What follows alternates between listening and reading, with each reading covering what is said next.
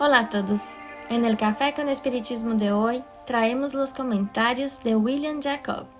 En este episodio vamos a cambiar el orden habitual, dejando para el final el mensaje del benefactor Emmanuel. Vivimos tiempos difíciles y desafiadores, donde muchas personas no logran ver la solución para los problemas que vivencian, y delante de la falta de esperanzas, la idea de suicidio se presenta como una posibilidad que acabaría con el dolor del momento. De ser así, y Jesús nos hubiera recomendado tal medida delante de las aflicciones. De ser así, y los espíritus que escogieron esta salida habrían dicho que valió la pena. En realidad, Jesús nos invitó a tener ánimo delante de las aflicciones y los espíritus volvieron del más allá para hablarnos de que la vida no se acaba con la muerte del cuerpo físico y que los problemas que imaginábamos resueltos con la huida por el autoexterminio nos van a acompañar también del otro lado de la vida. Igualmente es verdad que Dios, en su infinita bondad, siempre dejará una puerta abierta al arrepentimiento y posibilitará al suicida retornar a un nuevo cuerpo físico a fin de que pueda rehacer el camino, ahora con más obstáculos y dificultades de los que tenía anteriormente. Si el suicida no recibe el castigo eterno, tampoco podrá recibir recompensas por el acto en sí mismo y necesitará reencarnar y pasar por pruebas semejantes y más complejas de las que lo llevaron al suicidio. Nadie sufre más de lo que puede soportar. De no ser así, habría que admitir que Dios se equivocó y habiéndose equivocado, Él dejaría de ser perfecto.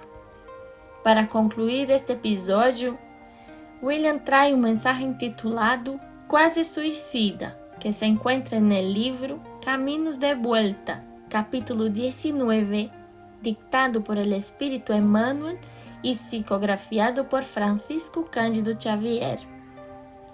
Deseo que este mensaje pueda no solamente inspirar y consolar, pero además y sobre todo fortalecer a aquellos que ya tuvieron la idea de cometer el suicidio. Sentimos tu paso al borde del precipicio, casi cayendo. Mientras tanto, estamos aquí buscando tu corazón para reequilibrarse.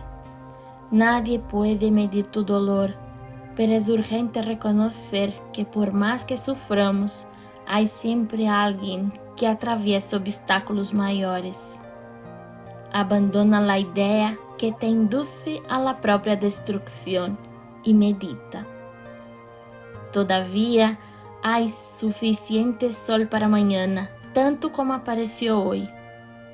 No todas las carreteras están cerradas de una vez por todas en el tráfico de la vida.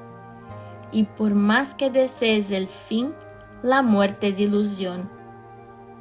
En el trabajo y en el descanso, en la luz y la sombra, de día o de noche, nos encontramos en lo que hemos hecho con nosotros mismos. No alargues, por tanto, las heridas mentales que puedas llevar, acumulando cargas inútiles de aflicción, porque además de la celda corpórea de que pretendes alejarte, simplemente te reconocerías con todo lo que hagas contigo mismo. Recuerda, la sabiduría de la vida que regenera la hierba mutilada también tiene remedio para cualquiera de nuestros dolores. Levántate del valle turbulento de tus propias emociones y deja atrás la niebla de la negación y de la duda. Sigue adelante. La obra salvadora espera sus pensamientos y las manos. Escucha el gemido de un enfermo relegado al desamparo o el llanto de un niño solo. Te señalan a los que esperan tu presencia amiga como la de un ángel con el poder divino para ayudar. Avanza un poco más. La naturaleza maternal te hablará a través de la observación inarticulada en silencio. Los árboles te hablarán del placer de ofrecer sus propios frutos y la semilla que renacerá del claustro de la tierra te dirá que no hay muerte.